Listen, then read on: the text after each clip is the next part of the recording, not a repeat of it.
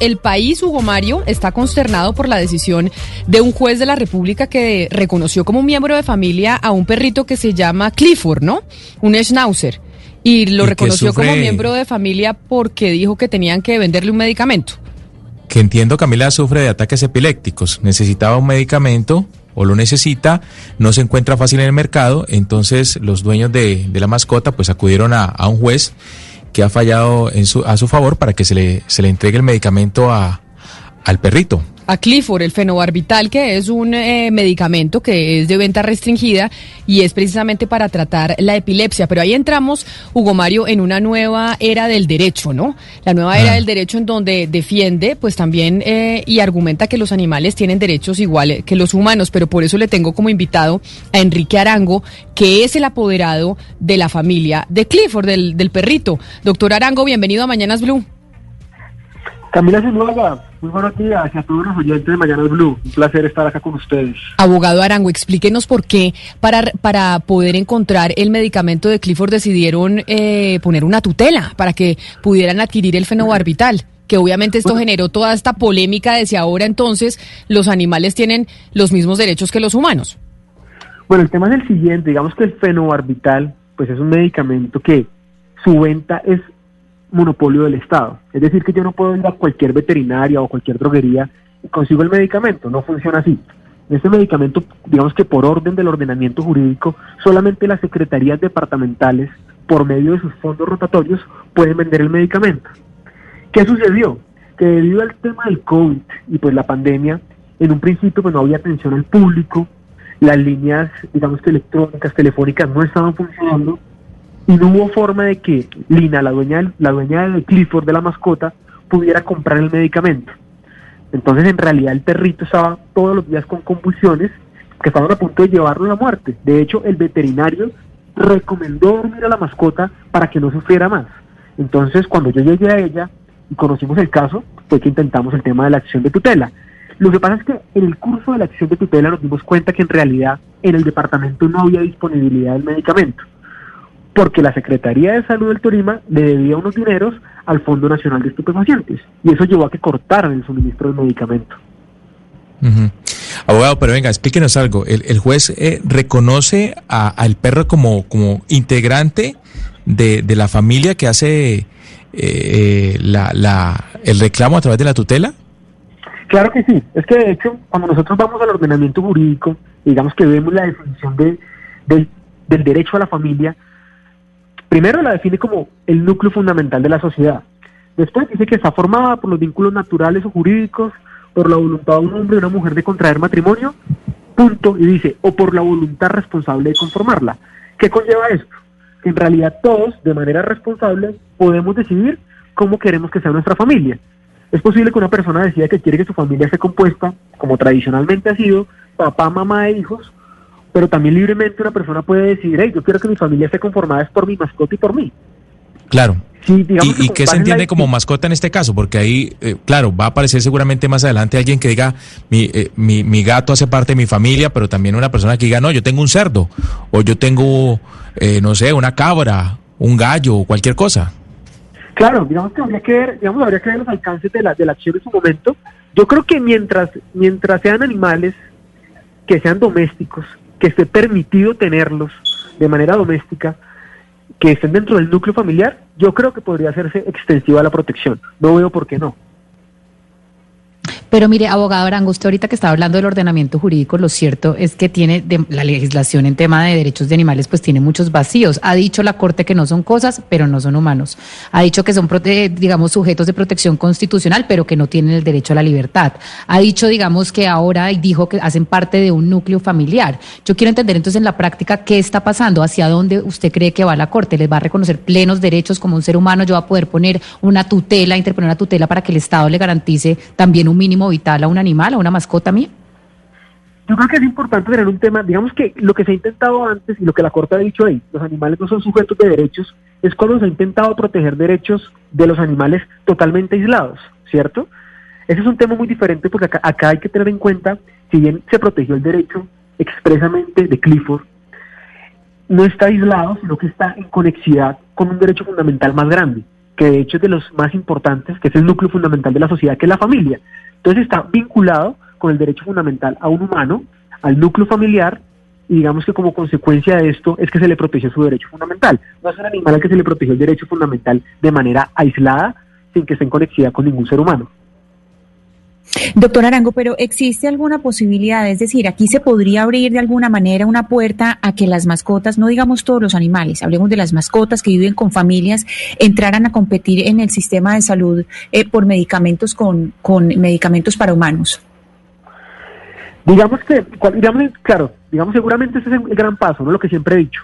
Digamos que había dado protección a los animales, no habíamos pasado como esa línea de la meta, con esta sentencia se pasó esa línea y seguramente se va a abrir un sinnúmero de pronunciamientos y protecciones a los animales. Igual hay que ver, seguramente esta sentencia es una sentencia con vocación de llegar a la Corte Constitucional y en su momento la Corte hará su estudio profundo respecto al derecho a la familia y las familias conformadas con, con animales. Pero claro que sí, digamos que en este caso hay que tener en cuenta, nosotros no pedimos que nos regalaran el medicamento en ningún momento. Pedimos simplemente, hey, garantícenos el debido proceso y véndanos el medicamento, porque es deber de las entidades tener disponibilidad de los medicamentos. Sí, pero, pero, pero abogado, abogado Arango, ¿hasta dónde se está llegando a humanizar a los animales, a las mascotas? Es decir, ¿hasta dónde se está llegando con este tipo de decisiones por parte de estos tribunales a humanizar a, los, a, las mascotas? Es decir, si mañana una, un medicamento se requiere tanto para el humano como para el animal, ¿ambos tienen igual derecho? Pues yo creo que el día de hoy no tienen igual derecho, que podríamos llegar a eso, seguramente sí, pero que tengamos en cuenta que yo creo que las ciencias todas, entre esas las ciencias jurídicas, tienen que evolucionar con la sociedad, ¿cierto? Y para nadie es un secreto que hoy en día, para algunas personas, es más importante su mascota que otros seres humanos. Entonces, ¿por qué la sociedad y las ciencias jurídicas no evolucionan conforme evoluciona el mundo? ¿Cierto? ¿Y, qué otros derechos usted cree, abogado, podría reclamar eh, una persona que diga que su mascota hace parte de, su familia, de su núcleo familiar? Yo creo que mientras la mascota haga parte del núcleo familiar y lo que se busca es garantizar la unidad familiar y ese derecho fundamental a la familia, ese componente fundamental del derecho a la familia, la única forma de garantizar esto sería, yo creo que los derechos fundamentales principales del, principales del animal, como la salud y la vida. Abogado, ¿y los deberes de los animales cuáles serían? Digamos que en este caso, el ordenamiento jurídico que, digamos, si bien ellos no son cosas, sí son sujetos de, que, sobre los que se ejerce el derecho de propiedad, ¿cierto? Digamos que yo ejerzo el derecho de propiedad sobre mi mascota. No es una cosa, pero sí es de mi propiedad, ¿cierto? Entonces, las obligaciones estarían en cabeza de su propietario humano. Y de hecho, la responsabilidad civil respecto de los animales se deriva así, está prevista en el ordenamiento jurídico así. Entonces digamos que las obligaciones se darían por medio de su representante, que sería su propietario, como sucede con los niños, no es muy diferente. Pero mire, abogado, Diego, a través de nuestra línea de WhatsApp, que se la recuerdo a los oyentes si se quieren comunicar con nosotros en el 301-764-4108, 301-764-4108, nos escribe lo siguiente, que es una pregunta para usted. Y nos dice Diego, abogado, los animales no pueden tener los mismos derechos que los humanos porque los derechos humanos son adquiridos a cambio de un contrato social que establece comportamientos y responsabilidades en contraprestación. Por tal motivo, los derechos humanos pueden perderse en caso de incumplimiento de los contratos sociales. ¿Cómo se le traslada esto a un animal? Es la pregunta que le hace Diego directamente. Claro, pero digamos hay que tener en cuenta que en ningún momento acá se dijo, venga, los animales tienen los mismos derechos que los humanos. Acá se dijo, el animal hace parte del núcleo familiar, ¿cierto? Y con base en esa conexidad con el núcleo familiar se le garantizan los derechos al animal. No al animal solito se le garantizan los derechos sin que esté vinculado con nadie. Entonces digamos que siempre es necesaria la presencia humana, esos derechos humanos, que entre esos está el derecho al libre desarrollo de la personalidad. Yo veré si quiero desarrollar mi personalidad con una mascota. Entonces, digamos que hay una conectividad de derechos humanos que hacen que se eleve la protección a derechos de animales. Pero, pero em, ¿qué, tipo de animales, abogado? Es la, es la otra pregunta y quiero insistir en eso porque, claro, en este caso es un perro, pero alguien podría decir mi mascota es eh, eh, un loro o, no sé, o algo más exótico. Claro, digamos que, eso, digamos que ahí, ahí, ahí donde llega el, el, punto como para, para investigar y estudiar. Pero digamos que si me preguntan mi opinión, para mí los animales que son permitidos tener, que son domésticos y que por su naturaleza viven en familia, podrían hacer parte de ese núcleo familiar. No veo el problema para que así sea. Abogado, eh, pues hoy en el mundo la gran discusión alrededor de los derechos no es el derecho a la vida o a la libertad, porque eso es algo evidente. Hoy en el mundo se discute por el derecho a la educación, a la salud pública, y uno entendería que esa discusión de los animales va para allá. Eh, ¿Así lo pretenden ustedes? ¿Que el día de mañana, por ejemplo, el Estado le tiene que garantizar la salud, el veterinario y todo eso a las mascotas? Yo creo que llegar hasta ese punto sería hilar muy delgado. Pues seguramente en algún momento llegaremos a eso. Creo que todavía no estamos en el momento para llegar a eso. Pero hay circunstancias que yo creo que sí podrían, digamos, agregarse para proteger derechos de los animales. Es un tema que yo siempre he tocado cuando me preguntan esto, y es, por ejemplo, que el SOAT incluya un rubro para garantizar, eh, digamos, la salud de los animales que son accidentes de esto. Entonces, digamos, de alguna forma yo creo que lo que tú me dices es hilar muy delgado, llegar hasta ese punto, pero creo que en algún momento llegaremos a eso, porque hay mucha gente hoy en día, como te digo, prefieren decir, hey, yo no voy a tener hijos, voy a tener la mascota que va a ser como mi hijo, y sin duda lo mm. quieren como un hijo. No, y cada vez se ven más casos como eso que usted menciona, abogado, de personas que dicen mi hijo es, es, es mi perro, es mi gato. Pero, pero a propósito, quiero preguntarle, eh, si se acepta que, que, un, que un perro eh, o una mascota sea parte de un núcleo familiar, ¿qué pasa si esa familia se disuelve? Por ejemplo, si hay una separación, un divorcio, ¿quién se queda con la custodia del, del, del perro? ¿Cómo, se define eso? Claro, es un tema complejo, pero es un tema que, sería, que habría que entrar a discutir como cuando entras a discutir la custodia de, tu hijo menor. Entonces digamos que yo no lo veo tan distinto. En su momento habría que discutirlo en los estados judiciales y ver quién es la persona adecuada para hacerse cargo de la mascota, quién tendrá derecho a visitas. Sería ya entrar al tema del derecho de familia, pero creo que sería entrar a discutirlo en cada proceso particular, dependiendo, digamos, de los dueños de, de la mascota. Abogado, mire, yo quiero volver un poco como la pregunta de mi compañero Sebastián, porque al final uno se pone a analizar las consecuencias que esto podría tener en el futuro y uno dice qué implicaciones sociales podría tener esto en realidad si se establece en ordenamiento jurídico y se llegase ya a tutelar y a, proteger todos los derechos de los animales que hacen parte del núcleo familiar. Se lo pregunto porque el día de mañana, pues hoy estamos viendo que el sistema de salud en Colombia está pues desfinanciado completamente y podríamos llegar que vía tutela, pues ahora entonces eh, el, Estado tenga que empezar a financiar la salud de todos los animales que hacen parte de las familias colombianas. ¿Esto es posible para un país como Colombia que tiene niños que, que no cuentan con un, con un seguro y personas que todavía no tienen el derecho a la salud garantizado? ¿Estar hablando de la salud de los animales? Yo creo que hablar de la, salud de los animales está bien. Yo creo que ya llegar al punto que tú me dices que el Estado tenga que subsidiar el tema de la salud de los animales, creo que Colombia no está preparado para eso. Si me lo preguntas, es mi punto de vista personal. Pero, como te digo, en este caso, lo que nosotros queríamos no era que nos regalaran el medicamento, queríamos que nos garantizaran la posibilidad de comprar el medicamento. Entonces, que sin duda en algún momento llegaremos a eso, a que tal vez el Estado deba proteger más los animales, deba garantizarles algunos derechos mínimos? Yo creo que sí, pero Colombia en este momento no creo que esté preparado para eso, pero llegaremos a eso. Y yo le tengo una última pregunta de un oyente, porque usted se imaginará que obviamente muchos tenemos perros, gatos, animales, los adoramos y nos genera pues mucha inquietud este fallo de este juez y esta tutela que usted puso como, como abogado. Y nos dice eh, Fernanda Calderón a través de nuestra línea de WhatsApp lo siguiente, y es eh, si realmente lo que se tutela son los derechos de la familia, abogado, lo que usted tuteló fueron los derechos de la familia, de sus miembros y por conexidad la mascota es considerada un miembro de esa familia y que por eso la razón por la cual se falló en, eh, en favor de la familia es por la conexidad del perrito que se dice miembro de ese grupo familiar.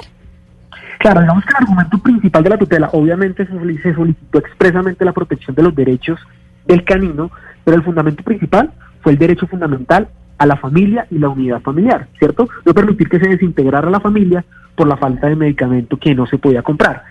Eh, en el estudio que hace la juez en su momento hace un estudio muy juicioso del derecho a la familia, de las multiformas de familia, y como consecuencia de esto, obviamente este es el argumento principal, se desliga que para poder proteger esa unidad familiar hay que proteger el derecho a la vida de la mascota. Y expresamente el juez de tutela ordena proteger el derecho a la supervivencia de Clifford, y lo nombra aquí expresamente. Abogado, una última pregunta, espero que no vaya a ser muy irrespetuosa. Usted, ¿cuántos, no es porque, y ya le voy a explicar por qué se lo pregunto, ¿cuántos años tiene usted y cuánto lleva ejerciendo el derecho? Yo tengo 28 años, eh, yo soy promoción 2013, de la Universidad Javeriana, soy abogado desde el año 2013. Abogado Arango, por eso, por eso le quería preguntar, porque usted está muy joven y viene pues litigando eh, no tantos años.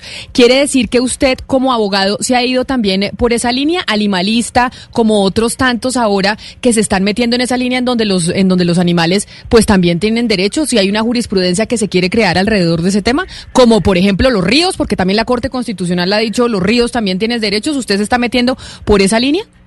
Claro, digamos que yo, yo soy un abogado que siempre, digamos que en mi vida he crecido amando los animales, amando el medio ambiente y he buscado las posibilidades de protegerlo cada vez que veo la posibilidad, ¿cierto?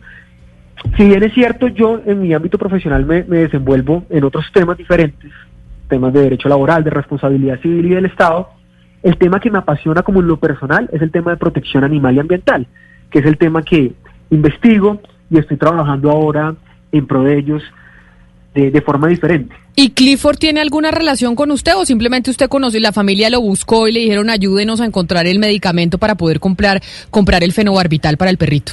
Cuando yo llegué a Clifford, les cuento muy rápidamente, porque en redes sociales empecé a ver muchas denuncias de muchas otras personas que estaban en la misma situación y que decían que no podían comprar el medicamento porque no había servicio en la Secretaría de Salud, ¿cierto? Yo le conté a mi novia, y me gustaría poder representar a alguna de ellas y asesorarlas y intentar algún tipo de acción. Y ella me comentó, me dice, no, pues una amiga mía está en la misma situación. Yo le dije, no, pues preséntamela, hablemos. Y esa amiga es Lina Lozano Cárdenas, la dueña de Clifford. Y así fue que llegamos al caso. ¿Y Clifford cuántos años tiene? Clifford es un perrito mayor, tiene ya 15 años. No, bueno. Y le, mejor dicho, y, le, y después, y ya que le compraron el medicamento, ya que se lo pudieron dar, ya está bien el perro y ya feliz la familia. Bien. Es que en realidad, no, o sea, yo me di cuenta que el medicamento es súper esencial. El perrito convulsionaba todos los días, tenía una calidad de vida pésima, le dieron el medicamento y creo que el, el mismo día se, se sanó. O sea, es un medicamento mágico para, para, para controlar esos síntomas. Ay, pues abogado, mire, en este caso, más allá del debate y de todo lo que esto va a generar a nivel de jurisprudencia y que seguramente llegará a la Corte Constitucional, si se impugna la tutela, etcétera, etcétera, pues qué bueno que la familia de Clifford quedó feliz y que el perrito pues está mejor. Así que Enrique Arango, mil gracias por haber estado con nosotros. No, muchas gracias a ustedes, Blue Radio, a ti y bueno, cualquier cosa, estoy acá atento.